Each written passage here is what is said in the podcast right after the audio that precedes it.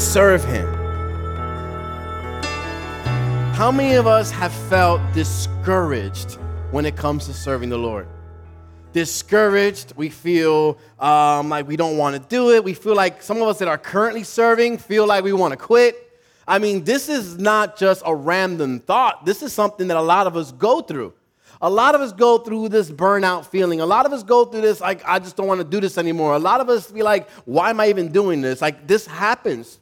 As a matter of fact, you know, uh, pastors are definitely not exempt from this feeling because, um, and I know half of y'all heard this, everyone who's been hanging out with me this whole weekend, but 2,000 pastors are quitting per month, only in the United States. Now, I'm talking about worldwide. Within the country, we have 2,000 pastors that every month decide, you know what? I'm not doing this anymore. Now, it's not all due to burnout. There's some moral, uh, moral failures that lead to that. There's uh, some burnout. There's, you know, stress. There's, you know, it's just overwhelming. A lot of families, a lot of pastoral families, I mean, we go through it, right? We go through it, and sometimes it's just too much. You know, you know. It's, it's, not, it's, it's, not, it's not easy. It's not easy. Many times pastors quit because of the opposition. People always got opinions. We all got opinions, right? And a lot of times, a lot of times, if you don't listen to someone's opinion and don't implement their idea, then they get upset and they get angry. And then, and then, they, and then they, they, they, they cause a disturbance. And sometimes it's so big that pastors quit. It's, it's, it's true. 85% of pastors, right, they say that they are just fed up with dealing with problem people. Thank goodness we don't have any problem people here at Lighthouse. You guys are awesome. You guys make my job a lot easier. No. you guys, no, but but you know what? There, it's it's it was there. 75% of pastors that feel called to ministry, right? Out of those 75%, 45% of those, after a couple years, are like, ah, I guess I was wrong. I guess I was wrong. You know, there are missionaries. Uh, there was a time that everyone was leaving for the mission field. It was a, like a mission, like it was like a like a virus everybody was catching. I'm leaving for the mission field. I'm leaving for the mission field, and people were going out to be full-time missionaries. That number is dropping dramatically. People are volunteering for missions all the time. Like I love missions, but I'm going to tell them the whole world I'm not called to long-term missions. But I love to go for like two weeks, three weeks. I love it. I love it. What happens is that people are doing that, but no, there are a lot of less people are going out and dedicating their life to the mission field. There are many people in the local church, in the local body, right, that have served God for many years. They've served for many years, doing various things throughout the church but they feel burnout and uh, they decided i'm not going to be involved anymore. This, this is happening. Not you know everywhere. I'm not going to be involved anymore. I'm just burnt out. I've done too much. I've carried the church on my shoulders for 25 years. And there's like six people saying amen. You know I, I you know? And so what happens is I, I this feeling of like enough. I'm done and stepping away from everything is happening within the church. There are some cases that people just stop going to church altogether. And they claim that they can have a better relationship with God without the church. This is, this is, this is how people feel. I can worship better by myself, avoiding all the stuff that happens in church. In some other cases, people just come to church, and uh, that's all they'll do. And if you get asked to serve, if you get asked to volunteer, yeah, you know, I've been there, I've done that, I've bought the T-shirt. You know, thanks, thanks, but no thanks. You know, I got a life to live, and I just don't have time. I mean, we all have lives, and there's a lot going on, and a lot of us really don't have time. unless we make time. In some sad cases, and, and this, this is hurtful, right? It, hurts to think that this happens. But in some sad cases, people stop serving because they were criticized or analyzed or, or, uh, or, or, or compared and contrasted on how they served, how they, how they did something. And, and, and they already gave up of their time to, get, to serve, to, to help out, and then they hear someone say, like, this person doesn't even know how to, how to welcome people through the door. Miguel been back there 20 years, doesn't even know how to how, say hi to somebody when they walk in. When he gives you a hug, he squeezes the whole life out of you, and then you, and then you can't breathe anymore. And what happens is, and what happens is Miguel's like, 20 years. You know what? I don't need to do this anymore. I don't need to do this anymore. And what happens is there are people stepping down from serving the Lord because of what they are hearing others say how they serve. Whatever the reason may be, people are not serving.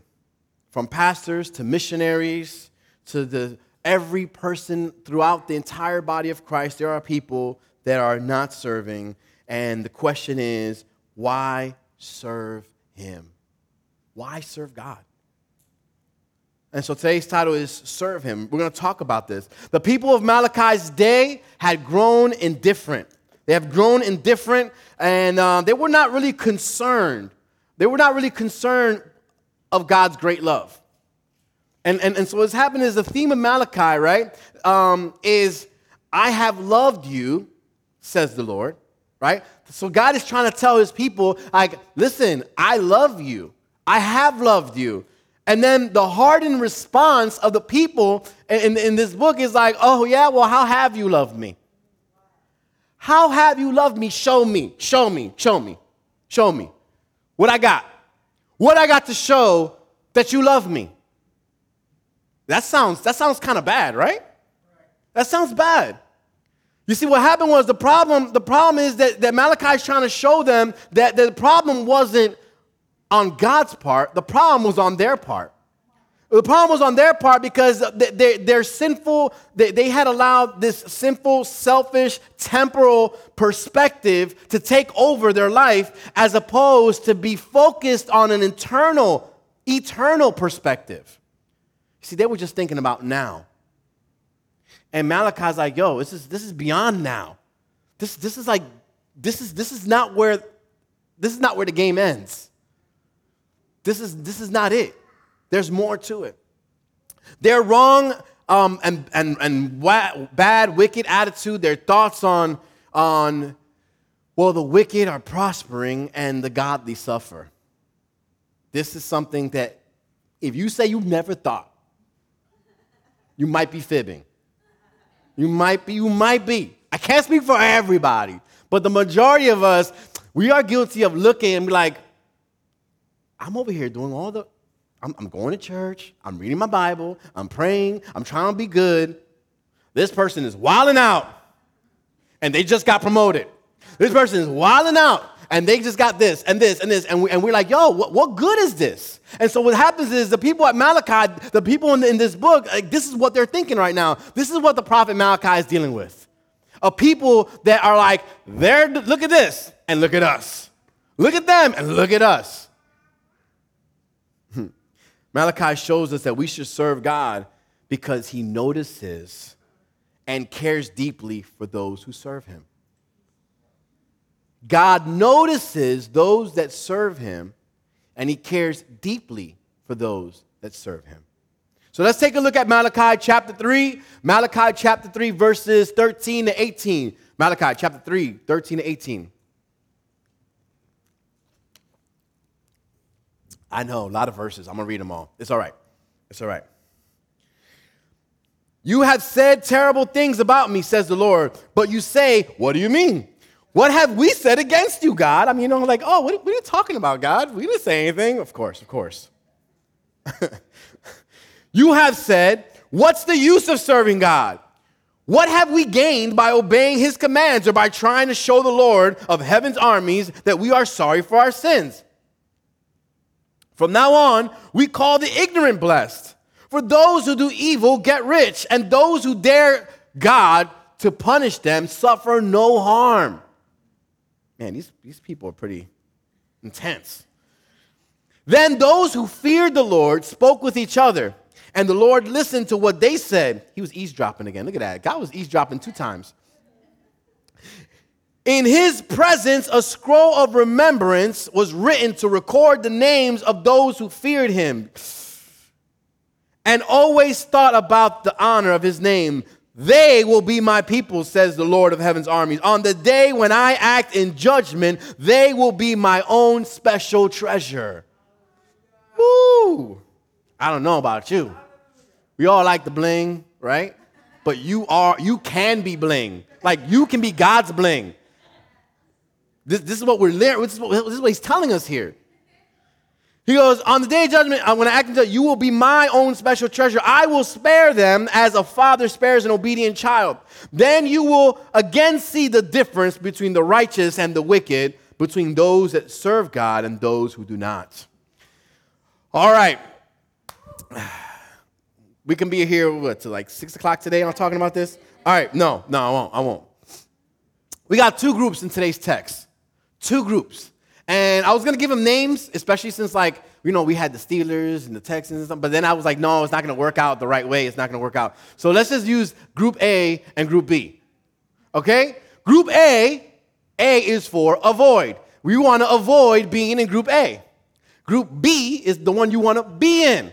All right? So that's that's how we're gonna that's how we're gonna know. When you hear group A, you don't want to be in that one. You want to avoid that one. You hear group B, you want to be in group B. Okay? So let's go. Now that you guys the ground the groundwork is laid out. Group A. The people in group A is, is the, the first two verses of our text, right? So they're group A. And we want to avoid being among those who complain about serving God. You want to avoid being part of the people that complain about serving God.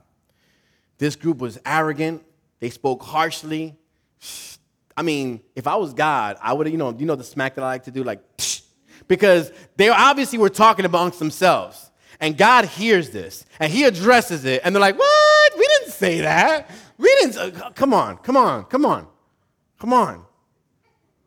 So at that moment, that, that would have been one of those times that God could have been like, um, their complaint was that why are we, what, what's benefiting our relationship with you, God? Why, how are we benefiting when we see the, the evil getting rich? When we see those that tempt you or those that talk against you, like they, nothing bad happens to them. But yet here I am, um, and I have nothing. This is group A. This group A is, is talking like this. And so I want to just break down group A into a, a, uh, several things that we should look out for. Like if I say avoid group A, you're like, okay, avoid group A.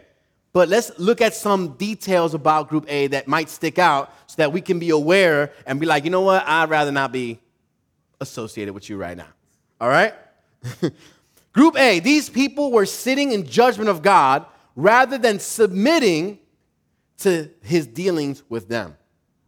So these are people that will sit in judgment, meaning like they, they meaning they, they, they, they're acting, they're grumbling, they're talking about their treatment not being fair. So they're almost judging God and how he works, how he is, what he's allowed. Right? And um, what happens is they, they, they, they, a lot of grumbling is going on. A lot of grumbling. Do you know that when you grumble about your circumstances and, and complain, grumble, it's the same concept, right? But when you are complaining and you're grumbling about your circumstances, at that moment, at that moment, we're actually elevating ourselves above God. And let me explain to you, let me explain to you why. Because what you're pretty much saying is, God, if I were in charge and I were running this universe, I would have done different than you. I would not have allowed this to happen in my life. I would have made sure that I would have been rewarded for all the good things that I do. And so what happens is we're telling God when we're complaining and we're grumbling, you're not doing your job right. And if I was doing it, it'd work out better. Whenever you complain about your life circumstances, you are telling God you could do it better.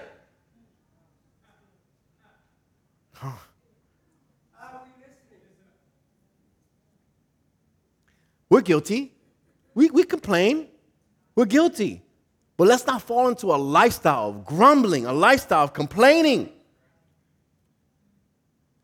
I could run it better than you, God. This is, un- this is unfair. This is not proper treatment. You know? This goes against, this goes, this, this, is not, this is not morally correct here, God. There's something wrong. I would do it different. one of the most, one of the most common uh, sins of the Israelites was grumbling. Grumbling and complaining. We can go all day about the Israelites you know, complaining. You know, here we are, uh, they, they struggle this spirit of grumbling. I, I say, they grumble about being slaves in Egypt. God sends them Moses to deliver them and to move them out of Egypt. They get to the Red Sea, and all of a sudden they complain again.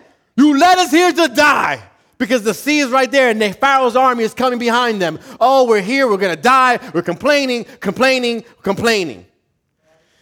God parts the sea. They walk across. Oh, where's the water at? Where's the water? Three days later, three days later, where's the water at? Oh, oh, we're gonna die. We should go back to Egypt. God gives them water. Complaining about food, God gives them food. Then they're like, oh, we're gonna eat this all the time, God? You know what I mean? I mean, they complain about the food that they're getting. It was, it was complaining after complaining after complaining. And then finally, I think this is where God got fed up. God takes them to the promised land. He's like, there you go. There it is. Go ahead, check it out.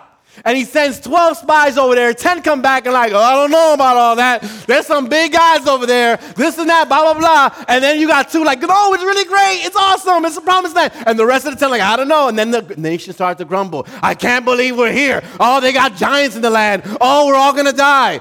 God said, you know what? None of you guys are going to the promised land except for you two. That was like, he was like fed up. Like, I'm done. I'm, I'm fed up. I'm fed up with all you guys. They grumbled. They complained over and over and over again. Joshua and Caleb, they was, those two guys, they made it. They made it because they didn't complain. They were like, yo, this is great. Look what God is giving us. Okay, yeah, there's giants, but we can, don't worry about it. If God is opening the door, He'll take care of it. He'll take care of it. when, we, when we grumble and complain at our circumstances, we are coming at the character of God. God doesn't really love me. I know His Bible says all that, but look at my circumstances. I'm complaining the way my life is right now so he can't possibly love me because if he loved me, I wouldn't be dealing with this. So we complain about the circumstances. He wouldn't have allowed this. I know better than God what's good for me. Let's take a look at Philippians chapter 2, 14 to 15. 14 to 15. His word says, Do all things without complaining and disputing, that you may become blameless and harmless children of God without fault in the midst of a crooked and perverse generation among whom you shine. Say, shine. shine. What do we do as Lighthouse? We shine. as lights in the world. Awesome. All right. Another characteristic of Group A that we can identify Group A by is that these people had a self centered attitude. Self centered attitude. Does anybody know any self centered people? Nah, never. Everyone is all about everybody else. No one's about themselves, right? Verse 14 it focuses and it states in verse 14, it says, What have we gained? What have we gained? What's in it for me, God? You haven't given me my fair share. You know, we say that to him, and he's like, um, Did my son die on the cross for you?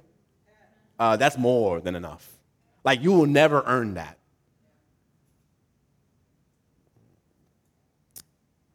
We need to be careful because our flesh our flesh, um, is inclined to self pity, it's inclined to self focus, it's inclined to being self centered. Like, this is our flesh. If we let our flesh go with it, like, it will only be about you, us, me, me, not us, because you wouldn't care about nobody else. It'd be about me. And you know what? You know what? You know what's harder for us in this society that we live in? That the world feeds that. It's all about you. Put another selfie up. Selfies are not bad. I'm just saying. It's all about you. Talk about how, talk about uh, all the things you have. It's all about you. Talk about like all the places and this and that. And what happens is like you find yourself just, it's only about you. It's only about you. It's only about you. You know, um, we all are a little guilty of this. Uh, I, I, have to, I have to uh, be grateful and thankful for a woman of God that God put by my side because throughout the years of ministry, because it was like this got married, boom, ministry. That was our whole life, right? Our whole marriage. And um, in the beginning, I was a lot rougher around the edges than I, than I am right now. and I would call people and I'd say, hey, listen, I need you to blah, blah, blah. And she's like, can you ask them how they're doing? How are you doing? Good? Okay, so I need you to do this stuff. Blah, and I'm, I, you know what? And, and you know what? And sometimes it still slips. So forgive me.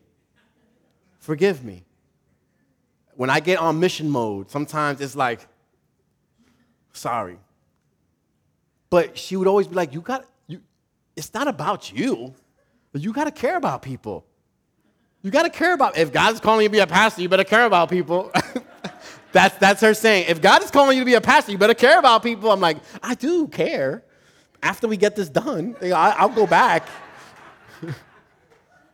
She's like, You're not in the Marines anymore. Because what happens is, in the Marines, we have this concept is mission accomplishment before troop welfare. And so what happens is we got to complete the mission before we take care of ourselves. Sometimes we're like we're like in the worst case, we're in the worst condition, but the mission has to go on and we got to complete the mission. And so sometimes I implement that into my ministry, into the ministry, and sometimes it doesn't work very well. Sometimes it does, but sometimes it doesn't. So I need to discern when it's me and when it's the Holy Spirit. so, so yes, so yes, it's not about me, you know? So um, if there's nothing for you, then some people say, if there's nothing in it for me, then why should I do it? So, excuse me, sis, can you, can you help out? Um, so what exactly are we doing? Well, you know, I just need you to help watch the kids. So what am I, how am I going to benefit from this? You mean I got to give up a Friday night that I could go out? That I can go out to eat, that I could go to movies, I could do whatever. I can you want me to give up my Friday night to come help out with some kids? That's what you want? It's nothing in it for me. Why volunteer? Why help out the children's ministry? I don't even have kids.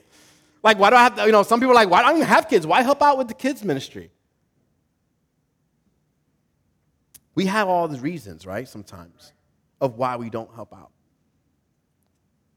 the church isn't meeting my needs. And if the church don't meet my needs, then why am I going to volunteer to help a church that doesn't meet my needs? I need more. And you know, matter of fact, I'm, maybe I'll just go somewhere else. Maybe I'll just go somewhere else because when we come to some, no, not us. Some people come to church and they're like, "All right, I'm here. What you got for me? I'm here. I'm here. Give me. Give me good worship. Make me feel good. Give me good, give me good preaching. I'll check you later. Make, I better feel good when I leave church. I don't want to feel convicted. I don't want conviction. I want feel good. Okay? Listen, there's always hope in every message because we serve a God of hope. We serve a God that restores. He serve a God that saves. We serve a God that, I mean, he's, so there's always hope. We should never leave service hopeless. Convicted and hopeless is two different things. If you leave here convicted, God wants you to do something about it. If you leave here hopeless, then you, I, I you, you, missed the message. You missed it. It went over your head. Oh, all right, all right, all right. Sorry, guys. Sorry. I'll keep it going. I'll keep it going. I deserve happiness, and I don't have time to meet the needs of others because I'm trying to be happy with my life. And I'm not there yet. So, you know, God understands. God understands my needs. He understands what I got to do. Yes. Listen, Jesus will meet all your needs. He will. But Jesus is also not a genie in a bottle. And we have to understand that.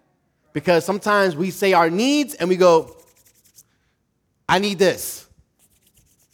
I need this. I just saw like that new movie Wish Dragon because uh, like 10 times already on Netflix because of Abigail. And it reminded me because like I wish for, and we wish, we wish. And some of us are living our relationships with God wishing and wishing. He's not a genie waiting to grant every wish, but while following, serving Christ brings us a deep and lasting joy. And that joy, right? That path to that joy is a daily self denial and the cross. So, guess what? He wants to satisfy your every need. And when we get to a path of this deep joy and, and this, uh, uh, uh, and this um, just, just being in the presence of God, like your needs will be satisfied. What happens is to get to that path takes self denial and understanding the cross. Let's turn to Luke chapter 9, verse 23 and 24.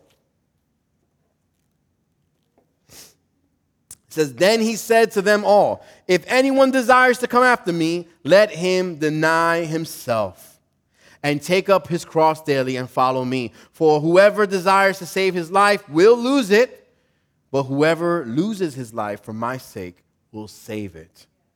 What's in it for you, you may ask? Blessings in this life? And if not, an eternal blessing that is beyond anything you can ever imagine. This life can offer blessings, but it can also offer persecution even as you serve God. I mean, 2 Timothy in chapter 3, it warns, you know, it talks about that, about us being persecuted.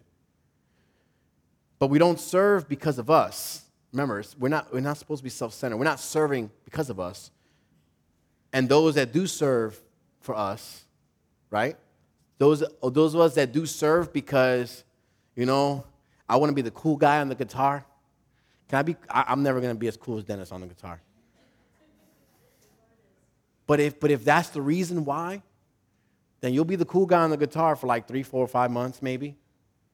And then, and then, and then you won't serve anymore.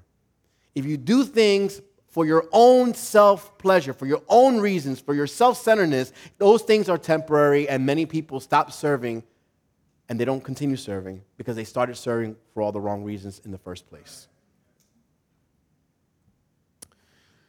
All right, another thing to look at. These people lost the motivation for a holy living. We can go on a whole nother sermon about holy living, but we're not today. We're not. Motivation for holy living outwardly, they went through the motions, but they were not doing these things out of a heart of love or devotion for God. Motivation is everything when it comes to obeying and serving God. We take a look at the church of Ephesus uh, when we see in Revelation chapter 2 how they're told, like, remember your first love. Like, you know, you know they, they were doing great things. Like, it, they were even praised for all the things they were doing. You guys are doing this good, you guys are doing that, you guys have got your good programs running, but you forgot something. You forgot your first love. You forgot your first love. When Jesus restored Peter to service, when he restored Peter, remember when, when he was like, Do you love me? Yes, Jesus. Do you love me? Yes, do you love me? What did he say? He goes, Go feed my sheep. So if, if, if Peter and Jesus are having this dialogue, and Jesus is like, Do you love me, Peter? Yeah, I love you. No, no. Do you love me? Yes. Do you love me? Yes. then go and serve me by feeding these sheep. How do we show God that we love him? We serve him. We serve him. Ask yourself, what am I doing to serve? How am I serving God right now? How am I serving him? Last night we talked with the young adults. We kind of, I kind of, they put me on the spot. They did. They were like, go ahead, pre- preach something. I'm like, preach something, man. It's like, preach something, right? So I was like, uh, and I, I, I, I, was like, okay. I went back to a sermon that we did a month ago. I was like, you know what? Let's let's morph this up a little bit, right? And we talked about second chances, and, and as we were talking about second chances, it went into a direction that said, so what are we doing with our chances that we've been given? God has given some of us here are on like triple digits right now. Like major triple. Some of us are on four digits. Because we lost track of how many times God has given us another chance. But the question is, what are you doing with the chances that He's given you? What? I'm sorry, guys. I'm sorry. But if I don't tell you, ain't nobody gonna tell you this. I, I, I got, I got to tell you like this. What are you doing with these chances? So he says, you know, tend to my sheep. Galatians chapter 2, verse 20 says, My old self has been crucified with Christ. It is no longer who I live. It is no longer I who live, but Christ that lives in me. So I live in this earthly body by trusting in the Son of God who loved me and gave himself for me. Love for the Lord and for what he has done on the cross for us should be the motive behind everything that we do for him. A love for him, a remembrance of his sacrifice on the cross for us should be motivation for everything that you do for the Lord. They went ahead. Oh, so these people also, another thing about these people is that they focused on the seemingly, uh, the seeming prosperity of the wicked around them. I say seeming because that stuff isn't really prosperous. It's here today, it's gone tomorrow, right? And so they focused on the, the, the prosperity of the wicked, but they lost their eternal perspective. They lost their eternal perspective. You know, they said it was vain to serve God. They said, what's the point? They, they said the arrogant are blessed. Yo, that's pretty, that's pretty rough. Oh, the arrogant are blessed. There's no reward for following God, and those that defy God, nothing happens to them anyway. That was them. When we start thinking this way, we've lost God's eternal perspective and we've taken on and adopted the, today's worldly view on this, this temporary perspective that this world has. Asaph, Asaph wrote about this in Psalm 73. He compared the prosperity of the wicked, right, to his own trials, his own tribulations, his own stuff that he goes through. And he came to a conclusion. He came to a conclusion that his serving God was for nothing. This is what he concluded. And then he took his conclusion and he spent some time in the sanctuary. The verse, the, the, chapter continues that he went into the sanctuary of God, and it was there in the sanctuary where God spoke to him, and he had a moment to actually come to a realization, right? Where he began to consider and compare the end of the wicked to the end of the righteous. So it may seem certain way here, but put your mind on an eternal perspective. Where will you end up? What will it get you for the rest of eternity? Not this life, but eternity. In 1 Corinthians chapter 15, Paul brings up the question. He's like, why serve Christ? He says this, he says, why serve Christ? If, if, if this is life, he says, if this is life, then eat, drink, party, be merry, because tomorrow we die. There's, that's been in movies too. They be stealing stuff from the Bible. Eat, drink, be happy, party, because tomorrow you die. If this is all that it is to life, if this is life, this earth, if this is life, then go ahead. Party it up. because tomorrow you die. But you, you got to read the rest of the chapter. Because some people be like, oh, look what the Bible says. Woo! Popping bottles, everything. Hey, the Bible says to party. I don't know. No, no, no. Read the whole chapter.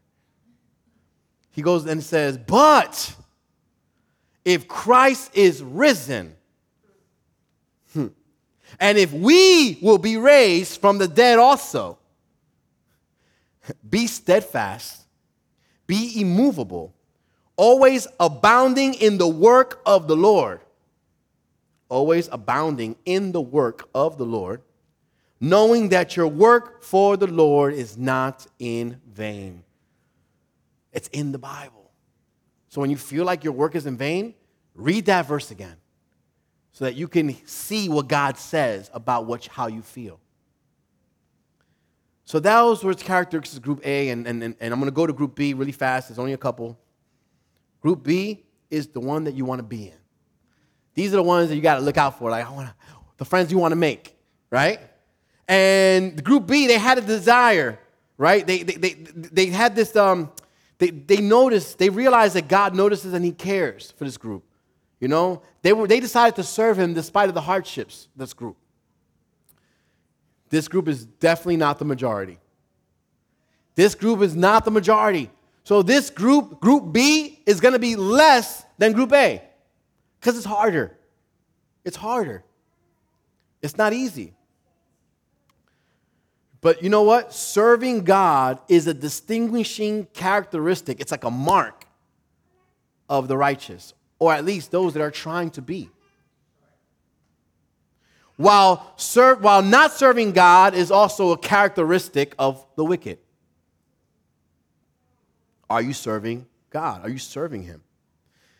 So these people in group B, they fear God and they esteem his name above all other opinions.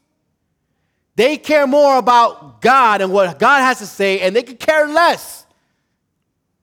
What was, what was the thing that we said? It doesn't matter what you think, right? It doesn't matter. They don't care about anything other than what God desires. Esteem means to meditate, to regard, to set value on something, and they had set value on what God preferred over anything else. They valued the Lord and his character above anything else, and they didn't go with the flow. They didn't go with the flow of their day. Listen, the flow at this moment is we're doing this for nothing. The wicked are prospering. That was the flow that was going on right now. And they decided to say, I'm not going to go with the flow. I'm going to serve the Lord having it or not having it, seeing blessing or not seeing blessing, having prayers answered or not, maybe not seeing the answer to my prayer, I'm gonna serve him. Are we guilty of caring more about what other people think other than what our own God says? You know, if you lend the ear to people like that over and over again, you know, uh, it, it, it tears you down. But yet, if you lend an ear to the people of Group B, it encourages you, it motivates you. Yeah, it builds you up. It gives you confidence to be, you know, I could do this. I could do this. I, I, I'm not alone in this. And you know what? Let's do it. These people in Group B, they encourage one another in the face of surrounding evil. Right? So um, in verse 16 says, Then those who feared the Lord spoke to one another. This group had to counter the evil talk that was happening. So right now, you have this whole group saying, oh, this is good for nothing, good for nothing, good for nothing. So not only did they not go with the flow, because some of us are good with not going with the flow, but they spoke up against it. This is something where kind of a lot of us may fall short because we say, oh, it's not my business. It's not my business. I don't want to get nobody's business. Listen, if it's in the room with you, it's your business. If you can hear it, I don't know. I say if I can hear it, it's my business. If I hear it, it's my business. And so what happens is these people not only took a stand and said, No, I'm not going to go with the flow, they decided, you know what? Not only am I not going to go to the flow, I'm going to counter what you are saying with how I believe, and this is what I believe. I believe that, guess what? No, I do fear God. And I don't believe that the wicked are prospering. I believe it's more than just this life, it's about eternity. So they, they, they, they, countered, they countered the evil talk of Group A. There's a necessary strength and boldness that's needed to be part of Group B. I mean, not just anybody can make the cut. You know, you got to tell yourself, I'm, I'm tough, I'm bold, I'm strong, I can do this. It takes a certain type of person to stand up against the evil and the negativity and to bring truth and love. We need to fellowship with like minded believers in order to stand firm. When we get together, this is great. Again on Tuesday, great. Again on Thursday, great. But also, you know what? You guys can continue to, to build relationships, to, to go out to parks together, to this and that. Fellowship with each other, grow each other, encourage each other, motivate each other. Because if you're, sur- I mean, we're surrounded by this world with so much junk that we need each other to help each other, to encourage iron sharpens iron, right? If all you do is attend church and then you leave, but and you never connect and fellowship with other believers, then what happens is you will struggle. You are going to struggle to maintain a godly perspective in the face of the evil is all around us. You're gonna, you're gonna struggle. You're gonna say, there's nothing wrong with this, when perhaps there could be something wrong with that. But what happens is you haven't been fellowshipping and connecting with the body. And so by you being separated for so long, you're not seeing anything wrong with this. But if you were in the midst of all your brothers and sisters in Christ, and you said, hey, is not right. Oh, well, I don't know. I don't know about that because the Bible says this and the Bible says that and this and that. And all of a sudden you're like, oh, but maybe, maybe there is something wrong with this. Maybe I was wrong. Maybe I didn't notice this. What happens is when you are away from the body and you just show up to check it off and leave and you're not connecting or you're not fellowshipping, then what happens is you will struggle to maintain a godly perspective in this world. You're going to struggle. and then these people in group B, one thing that we know about these people is that they're especially noticed and cared for by God. Verse uh, 16, it says that the Lord listened. And in some other versions, it says that the Lord gave attention. Like, I gave attention. Um, God hears and He sees everything. This we know. Like we know that God hears and sees everything. Everything you say, everything you do. But his word reminds us that he's not forgetful. He's not forgetful of his children when they stand for him and when they pay a price for him. And it's in his word. Look, Hebrews chapter 6, verse 10. Hebrews chapter 6, verse 10. Hebrews chapter 6, verse 10. It says, For God is not unjust he will not forget how hard you have worked for him and how you have shown your love to him by caring for other believers as you still do. Now, we can break this verse down like word by word, but there's something that sticks out to me, right? It says, For God is not unjust, he will for, he not forget how hard you work for him, for him, and how you have shown your love for him by caring for other believers. So uh, this is not even in here, but I think I got to say it. Okay. if we say, let's go feed the homeless, right? Or let's go reach the drug addict or the prostitute, we usually get a larger turnout. We get a large turnout because, you know, when we do things like that, like we feel good about ourselves. Many times we feel good about ourselves when we help those in need. I mean, not that we're not supposed to, no, we, we should. We should. But that shouldn't be your only act of service. His scripture says, by caring for other believers. Where do believers meet? Where do believers get together? So, what happens is, how are you caring for other believers? Again, the question is how are you serving? What are you doing with the chances that God has given you? I know, guys, I'm sorry. It's not like, woo, people are not jumping up and down. I get it.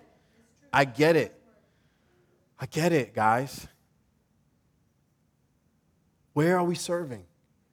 How are we caring for other believers? How are we caring for one another here? How are we helping one another here?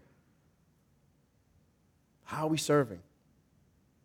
Verse 17 tells our te- of our text says that on the day of judgment, on the day of judgment, you will be, those that serve will be his treasures.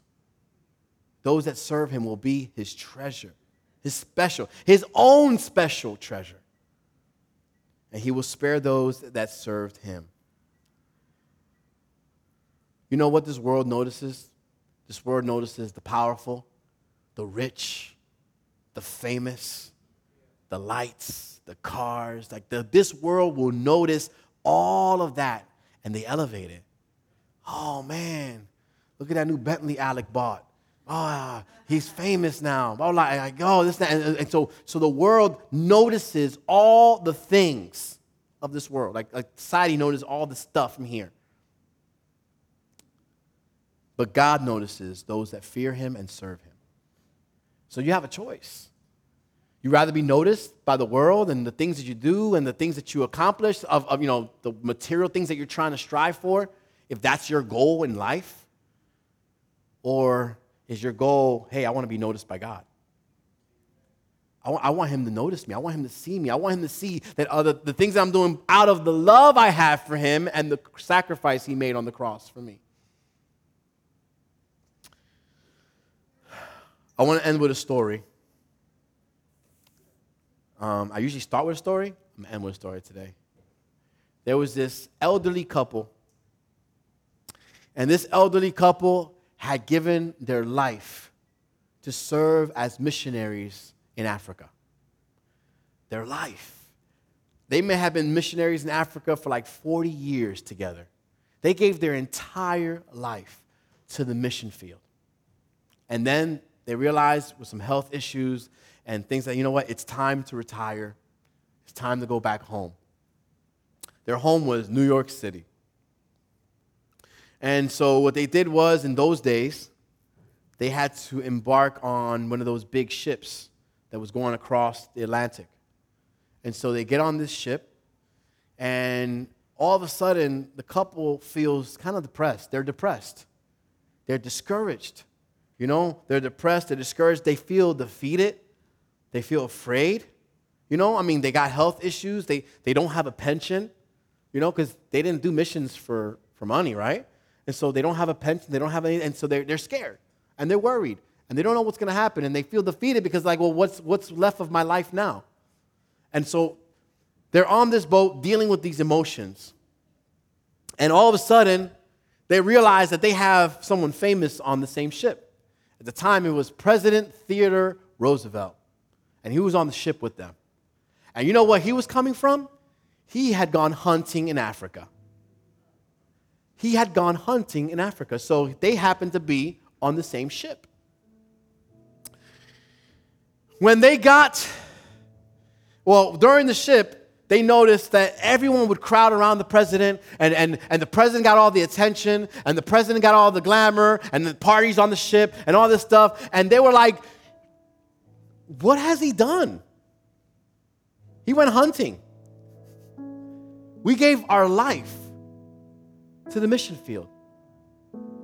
Things only got worse because when they got back to New York City, right? New York City had this grand parade waiting for the president. And the president walks off the ship, and the parade is the, the band is playing, things are going in the air, the balloons, everybody's like, woo! The crowd is going wild because the president had returned from hunting. He had returned from hunting. And as the and and you know, they, they had to go first, right? And so when the parade followed the presidential caravan, the elderly couple made their way down the steps and they got to you know, the seaport there and they looked around and there was no one to greet them. There was no one to welcome them. There was no one to tell them they did a good job. There was no one there to say, You guys did great. And, there's, and his spirit broke. The man's spirit broke. He said, I can't believe this. what was all this for? I mean, were we wrong? I mean, or, or should we just have died in Africa? I mean, he, they started to question every decision that they made. The man grew more and more depressed, and his spirit was broken, and his wife. I mean, now they're struggling. They're struggling to find an apartment, they're struggling to find jobs in their age and in their health. There's not, they got to find these things, and, and, and his spirit was broken. Finally, his wife tells him one night, she says, Listen, just go into the bedroom and talk to God. Just, just, just talk to him. She must have been like, do something, like pray to God, do something. And he went in there, and he was in there for about an hour. And he comes out.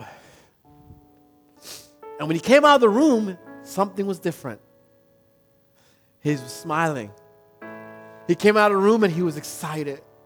He was happy. And his wife was like, What is going on?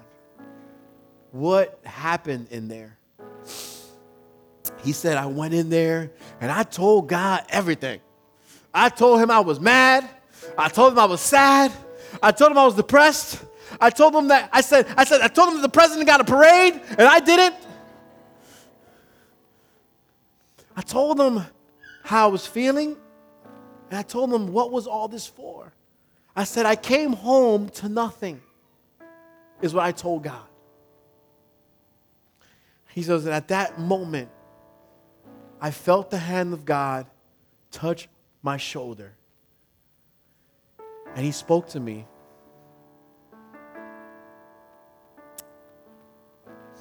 And he said, My child, you're not home yet. He said, You're not home yet. He had said, I didn't get anything when I got home. I came home to an empty seaport. Guys, if you don't get that, he said, You are not home yet.